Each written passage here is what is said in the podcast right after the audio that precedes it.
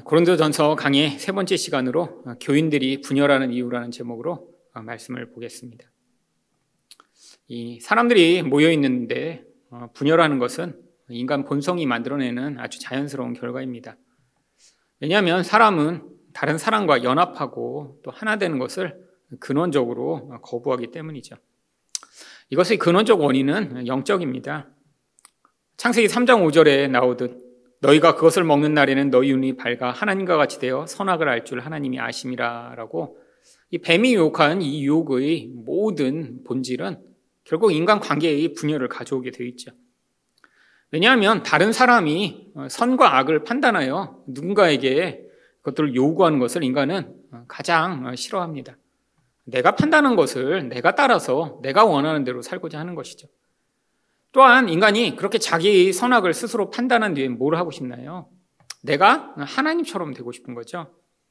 근데 내가 하나님처럼 된다라고 하는 것은 결국 참되신 온전한 하나님처럼 되는 게 아니라 다른 사람 우위에 서고 싶다라고 하는 것을 이야기합니다. 그러니까 영적으로 인간 본질 안에서 내가 남보다 낮아지는 것을 싫어하고 또 남이 이건 좋은 거야, 이건 나쁜 거야라고 판단하는 것 대신에 내가 판단해서 그 모든 결정을 하려고 하니까 결국 다른 사람과 함께 하게 되면 갈등이 일어나고 문제가 생기기 마련입니다. 그렇기 때문에 이 교회 안에서도 당연히 이런 갈등과 분열이 있는 것이 아주 일반적입니다. 이 고린도 교회는 많은 문제가 있는 교회로 알려져 있습니다. 그런데 이 많은 문제들의 본질을 살펴보면 그것이 지금도 여전히 일어나고 있는 그런 인간의 죄성의 근원된 결과라는 사실을 알 수 있죠. 그래서 10절에서 오늘 이렇게 바울이 권고합니다. 형제들아, 내가 우리 주 예수 그리스도 이름으로 너희를 권하노니 다 같은 말을 하고 너희 가운데 분쟁이 없이 같은 마음과 같은 뜻으로 온전히 합하라. 사실 지금 마음도 하나 되지 않았고 뜻도 같은 뜻을 가질 수 없는 상황이죠. 그런데 사실 이런 권고를 하는 것이 그 가운데 아, 이렇게 자기의 분열을 만드는 죄악이 잘못된 것임을 회개하고 아, 정말 성숙한 자리에 선 사람들이 이 말을 받아 순종함으로 반응하기를 기대하고 있는 것입니다. 그런데 도대체 왜 이 고린도 교회에 있는 사람들은 이렇게 서로 모여서 분열되었던 것일까요? 이 고린도 교회의 상황을 통해 이 교인들이 분열하는 이유가 무엇인가 어, 살펴보고자 하는데요. 첫 번째로 교인들이 분열하는 이유는 자신이 더 강한 자가 되기 위해서입니다. 12절 말씀입니다. 이는 다름 아니라 너희가 각각 이르되 나는 바울에게, 나는 아볼로에게, 나는 게바에게, 나는 그리스도에게 속한 자라 하는 것이니. 아, 지금 사람들이 다 파당이 나뉘었다라고 하는 것이죠. 그런데 사람들이 왜 나는 누구에게 속했다라고 이야기를 하는 것일까요? 지금 어떤 중요하고 의미 있는 사람과 아, 내가 같은 편이라고 주장함으로 말미암아 그 누구에게 속했다라는 거 하는 것으로 내가 더 강하고 힘 있는 자로 인정받고자 하는 것이죠. 아, 물론 교회에서는 예수님이 제일 높은데 왜 예수님 말고 여기에 보면 뭐 바울파, 아볼로파, 게바파가 따로 생긴 것이죠. 예수님은 당장의 눈앞에 이렇게 보이고 또 그 영향력을 확인할 수 없기 때문입니다. 아, 내가 예수님에게 속했다 하지만 예수님을 만나고 본 사람은 없어요. 그러니까 예수님에게 속한 게 별로 영향력을 미치지 못한 거예요. 차라리 당장 우리 전에서 우리를 목회했던 아볼로에게 나는 속해서 그랑 아주 친해. 그러면, 어? 이 사람이 그 사람의 영향력 아래 있나? 사실 이런 경우는 세상에서 아주 흔히 볼 수 있는 것입니다. 누구 유명한 사람 자기 안다고 얘기하는 사람도 굉장히 많거든요. 근데 직접 아는 것도 아니라 실제 만나보면 뭐 굉장히 먼 관계인데도 그런데도 난 아, 누구 유명한 사람 내가 안다고. 이런 경우 굉장히 많이 있죠. 사실은 그런데 그 본질 자체에는 그 유명하고 힘 있는 사람과 내가 동질감을 갖게 만들어서 나도 이렇게 강하고 힘 있는 자라고 하는 사실을 보여주고자 하는 것입니다. 사람들이 참 자기를 누군가 동질화 시켜서 내가 그가 가지고 있는 힘을 얻고자 하는 이 무서운 욕구는 별것 아닌 것인데도 그것이 나보다 조금 낫거나 남이 좋아 보인다라고 얘기를 하면 그 사람과 내가 마치 동질화된 것처럼 남에게 이렇게 이야기하려고 하는 경우가 많이 있죠. 제가 대학생 때 저희 외할아버지께 뭔가 이제 저희 어머니가 갖다 드리라고 해서 심부름을 간 적이 있습니다. 근데 저희 외할아버지가 저희 외삼촌 댁에 이제 계셨거든요. 근데 이제 외삼촌이 음, 저희 이제 집안에서 굉장히 좀 약간 과시욕도 강하시고 또 이렇게 과장도 많고 약간 그러셔서 제가 별로 이렇게 좋아하는 분은 아니셨어요. 근데 이제 뭐 심부름을 뭐 대학생이 이렇게 가니까 외삼촌이 아 잘했다고 하시더니 밥을 사주시겠다고 그러시는 거예요. 그래서 그 집 바로 옆에 있는 이제 큰 무슨 이제 고깃집에 갔습니다. 근데 그 외삼촌이 그 지역에서는 나름대로 유지세요. 하도 뭐 사람 사귀는 거 좋아하고 뭐 뭐 무슨 뭐 위원장 뭐 이런 거 맡고 막 그러시니까 들어갔는데 그 짧은 고깃집에 이제 외삼촌이 계시고 저쪽 먼 테이블에 이제 그 동네 아는 분들이 계셨나 봐요. 갑자기 그분들을 부르시는 거예요. 아 아무개 아무개 그러더니 아 이 내 조카가 있는데 이 조카 그냥 서울대 지금 다닌다고. 어 그러니까 제가 창피해서 어, 인사드리라고 해서 아 인사드렸어요. 근데 그 사람들이 그러면 와 서울대예요 뭐 이런 게 아니라 어 그래 잘 먹고 가. 그러고 만 거예요. 아마 예삼촌은 아, 내 조카 서울대 다녀. 그러면 그 사람들이 와! 이렇게 할 줄 알았는데. 그러니까 약간 김이 샜죠. 그러니까 외삼촌이 여기서도 무리를 하시기 시작했습니다. 나도 알지 못하는 저희 경력에 대해서 막 이제 거짓말을 하시기 시작한 거예요. 아, 얘가 그럼 옛날에 고등학교 때 뭐 문교부 장관상을 받았어. 뭐. 저도 받은 적이 없는데 제가 알지 못하는 저희 경력에 대해서 그러더니 뭐 서울대 들어가서 막 그때 제가 느낀 감정이 아, 정말 죽음용이라도 있으면 정말 도망치고 싶다. 너무 창피한 거예요. 너무. 근데 그 의도가 너무 빤히 보이는 거예요. 뭔가 이렇게 자기 아는 그 동네 사람들 앞에서 이렇게 서울대 유명한 그냥 내 조카가 왔다라고 해서 사람들이 와 이렇게 좀 바랬는데 반응이 시원찮으니까 막 점점 거짓말에 과장에 막 제가 정말 너무너무 창피해서 그 이후로 저희 어머니가 저희 외할아버지한테 뭐 좀 갖다 드리라고 해도 그때 안 갔던 것 같습니다. 다시는 따로 이렇게 외삼촌 만나고 싶지 않아서. 근데 참 이게 인간의 본성이죠. 참 지금 보면 너무 우스꽝스러운 것이지만 그 동네 사람들 앞에서 뭔가 아무것도 아닌 그 대학생 꼬마의 그 이력을 과장해서라도 사람들에게 아 나는 이렇게 그냥 우리 집안에 이렇다라고 얘기하고 싶은 이 마음. 더 안타까운 거는 그 외삼촌이 장로님이셨다는 거예요. 아, 교회 다녀도 똑같아요. 교회 다녀도. 본질 안에 있는 그 마음. 여러분, 근데 바울이 그래서 뭐라고 얘기하나요? 13절에. 그리스도께서 어찌 나뉘었느냐. 사실은 나는 누구에게 속했다, 나는 누구에게 속했다 했는데 교회 안에 있는 사람이 어떻게 이렇게 파단이 나뉘냐는 거예요. 다 예수께 속하는 자죠. 여러분, 이게 우리 본질입니다. 이걸 정체성으로 갖지 못하면 아니 하나님, 예수님은 눈에 안 보이니까 자꾸 눈에 보이는 어떤 사람에게 속한 사람이라는 것을 자꾸 드러내고 싶어 하죠. 그래서 바울이 뭐라고 얘기합니까? 바울이 너희를 위하여 십자가에 못 박았냐? 아, 내가 너희를 위해서 못 박힌 것 같아? 난 아무것도 아닌 존재야. 예수님이 너희를 위해 죽으셨지. 왜 나를 언급해? 그 다음에 또 뭐라고 해요? 바울의 이름으로 너희가 세례를 받았냐? 아니, 내가 내 이름으로 너희한테 세례를 줬어? 나는 아무것도 아닌 존재이고 나뿐 아니라 모든 사람이 그리스도에게 속한 자로 그 안에서 우리는 동일한 자인데 왜 거기서 도토리 키재듯이 서로를 드러내고 과장하려고 하느냐라고 지금 이야기하고 있는 것이죠. 여러분, 모든 교회마다 하지만 이런 문제들을 다 가지고 있습니다. 내가 어떤 존재인지 사람들에게 자꾸 드러내고 싶고 그것으로 의미를 삼고 싶어 하죠.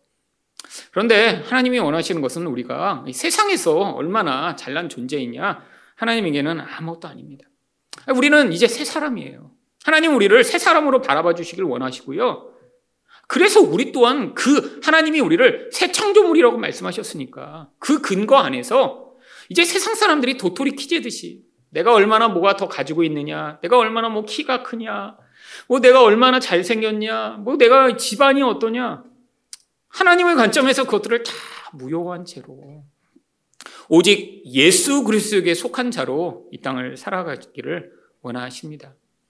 이 땅에서 여전히 교회는 다니고 있지만 내가 무엇인가로 남 앞에 더 강한 자, 높은 자가 되기를 원하는 마음이 있다면 아마 그 사람은 그리스도 안에 있다는 자기 정체성이 지금 너무 약한 것이죠.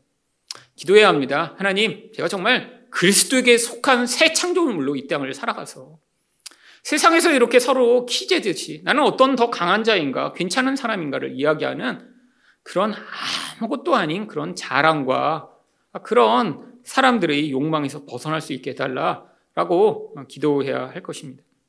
두 번째로 교인들이 분열하는 이유는 무엇인가요? 자신이 더 특별한 존재가 되기 위해서입니다. 14절과 15절입니다. 그리스도보와 가이오 외에는 너희 중 아무에게도 내가 세례를 주지 아니한 것을 감사하노니 이는 아무도 나의 이름으로 세례를 받았다 말하지 못하게 하려 함이라. 여러분 왜 갑자기 세례 이야기를 하나요? 사람들이 지금 아 나는 특별한 세례를 받았어라고 또 주장하는 사람들이 있었기 때문이죠. 근데 이 세례가 왜 중요한가요? 이 세례라고 하는 것은 어떤 사람이 보통 어떤 사람에게 무엇인가를 위임하는 어, 그런 형식이 이 세례 형식과 똑같기 때문이죠.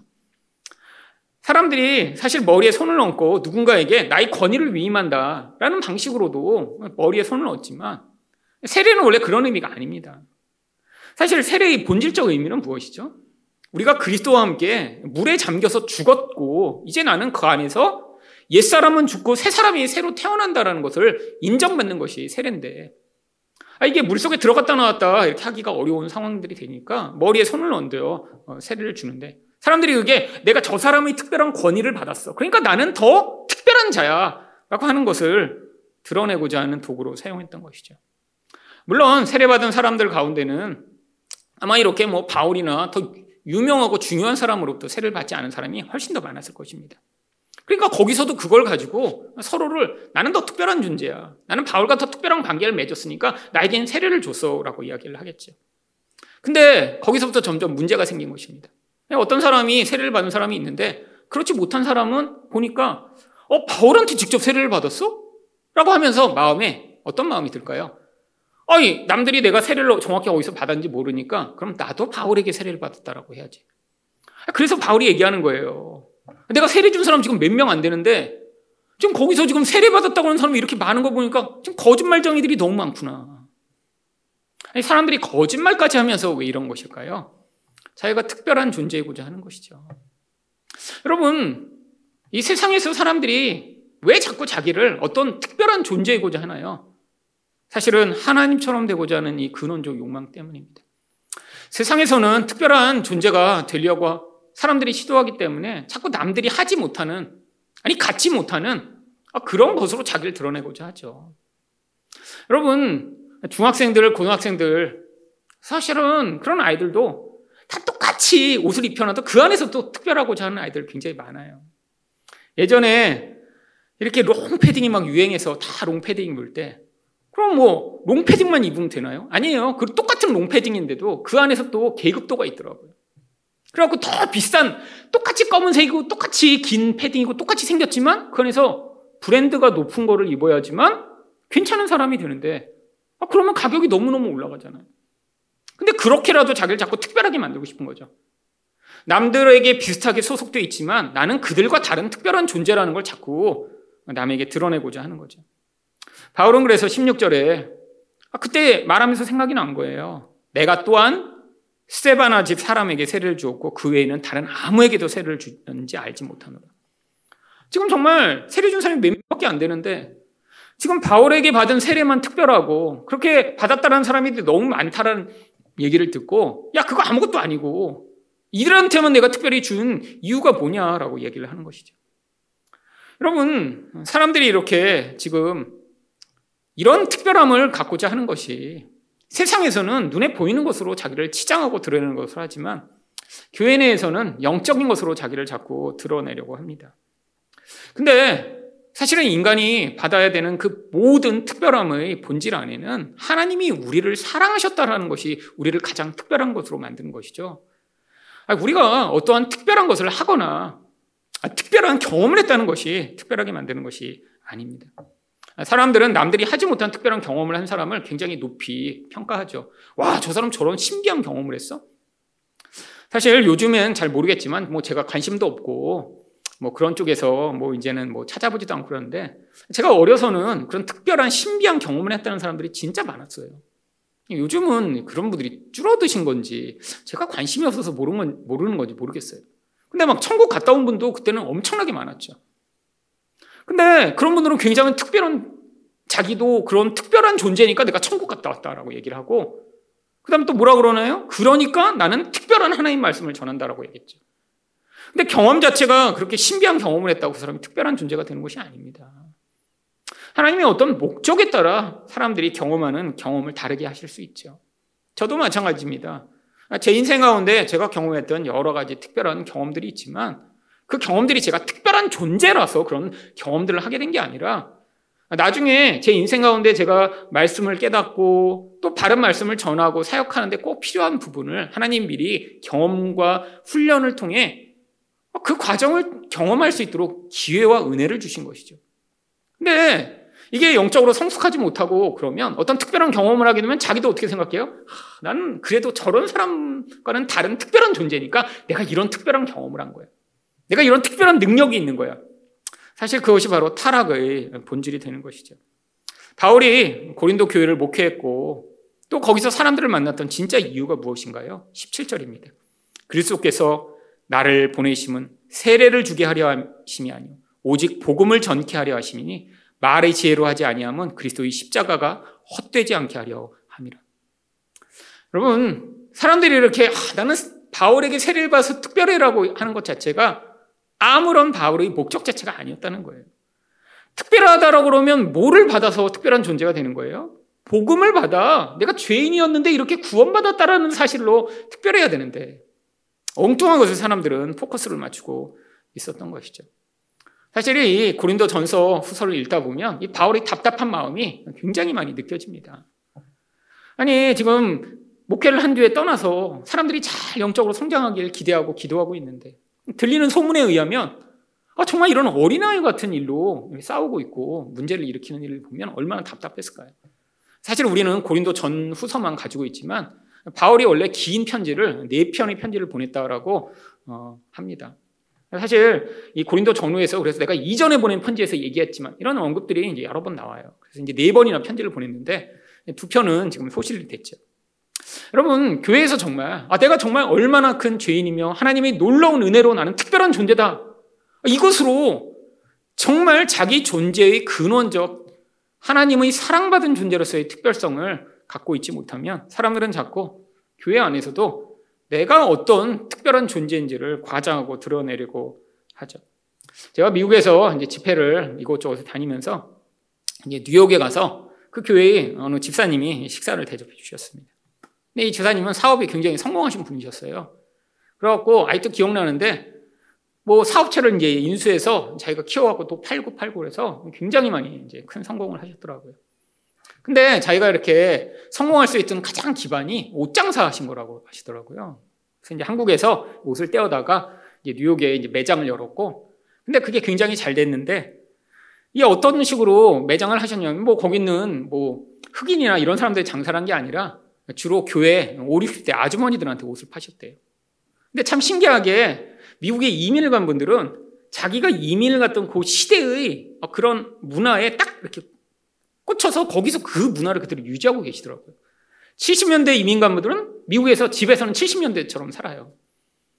막 한국에 나오는 그 70년대 그런 장 갖다 놓고 뭐. 80년대 이민 간부들은 그렇게 살고 있고. 근데 이분이 그걸 딱 발견한 거예요. 그러니까 미국에서 파는 옷들이 한국 아주머니들이 입기에는 잘 맞지도 않고 그 정서가 잘 안 맞는데 이분이 그걸 딱 파악해서 교회 아주머니들이 입고 다니는 옷의 패턴을 쫙 파악해서 아 이거를 갖다가 팔면 잘 팔리겠다 장사의 수완이 있는 분이죠. 한국에서 그 옷을 갖다 수입해다가 비싸게 팔기 시작한 것입니다. 소문을 낸 거예요. 또 교인들한테 큰 교회 다니시면서. 근데 그분 얘기가 이렇게 교육분들이 오셔서 늘 물어보는 게 여기서 제일 비싸고 좋은 게 뭐냐고. 왜? 이전에 김 집사님이 어, 200불짜리 사갔으면 자기는 그보다 더 비싸고 화려하고 좋은 걸 사가서 그 집사님보다 더 괜찮은 존재가 되고자 하니까 그래서 점점 점점 옷 가격을 올리는데 나중에 점점 점점 더 잘 팔리더라는 거예요. 결국 그래서 한인교회 집사님 권사님들한테 옷 팔면서 그 기반으로 저희가 장사의 미천을 마련해서 지금 이렇게 큰 부자가 됐다라고 얘기를 하시더라고요. 사실 한편으로는 이해가 됐습니다. 뭐 미국에서 사실 힘들게 이민 가서 몇십 년을 사시고 얼마나 고생 많이 하셨겠어요. 그러다가 이제 나중에 5, 60대가 돼서 어느 정도 재산을 모으시고 안정이 됐는데 그제서야 자기 자신을 드러낼 특별한 존재로 자기를 보여줄 게 뭐 다른 게 없잖아요. 그러니까 교회 갈 때 그 비싸고 좋은 옷을 입어서 아, 그거 자랑하고 다른 사람보다 내가 더 좋고 비싼 것을 입었다는 것으로 자기 과시를 삼고 싶은 이 사람의 그런 근원적 마음. 여러분, 이 본성을 가지고 우리는 살아갑니다. 근데 이제 깨달아야 되는 게 뭐예요? 사실은 이것으로 우리는 아무리 좋은 옷을 입고 좋은 것을 치장해도 특별한 존재가 될 수 없다라고 하는 사실입니다. 여러분 우리가 특별한 이유는 우리는 죽었어야 할 자인데 예수 그리스도의 보혈로 말미암아 우리가 구원받았다라고 하는 사실입니다. 여러분 그래서 독생자를 주셨다라고 성경이 이야기하잖아요. 하나님의 아들 무엇보다 귀한 분, 이 온 세상과 바꿀 수 없는 그분을 우리를 위해 십자가에 죽이심으로 그래서 우리가 특별한 존재가 된 것입니다. 바로 우리가 그리스도에게 속했다라고 하는 온전한 정체성. 내가 예수 그리스도의 십자가의 보혈로 온전해졌고 특별한 존재가 되었다라고 하는 이 온전한 하나님의 시각을 우리가 회복할 때 바로 우리 근원 안에서 내가 세상과 교회에서 나 자신을 높이고자 하는 죄성에서 벗어나 바로 온전히 연합하는 자리에 설 수 있습니다. 이런 특별한 은혜를 받는 여러분 되시기를 예수 그리스도 이름으로 축원드립니다.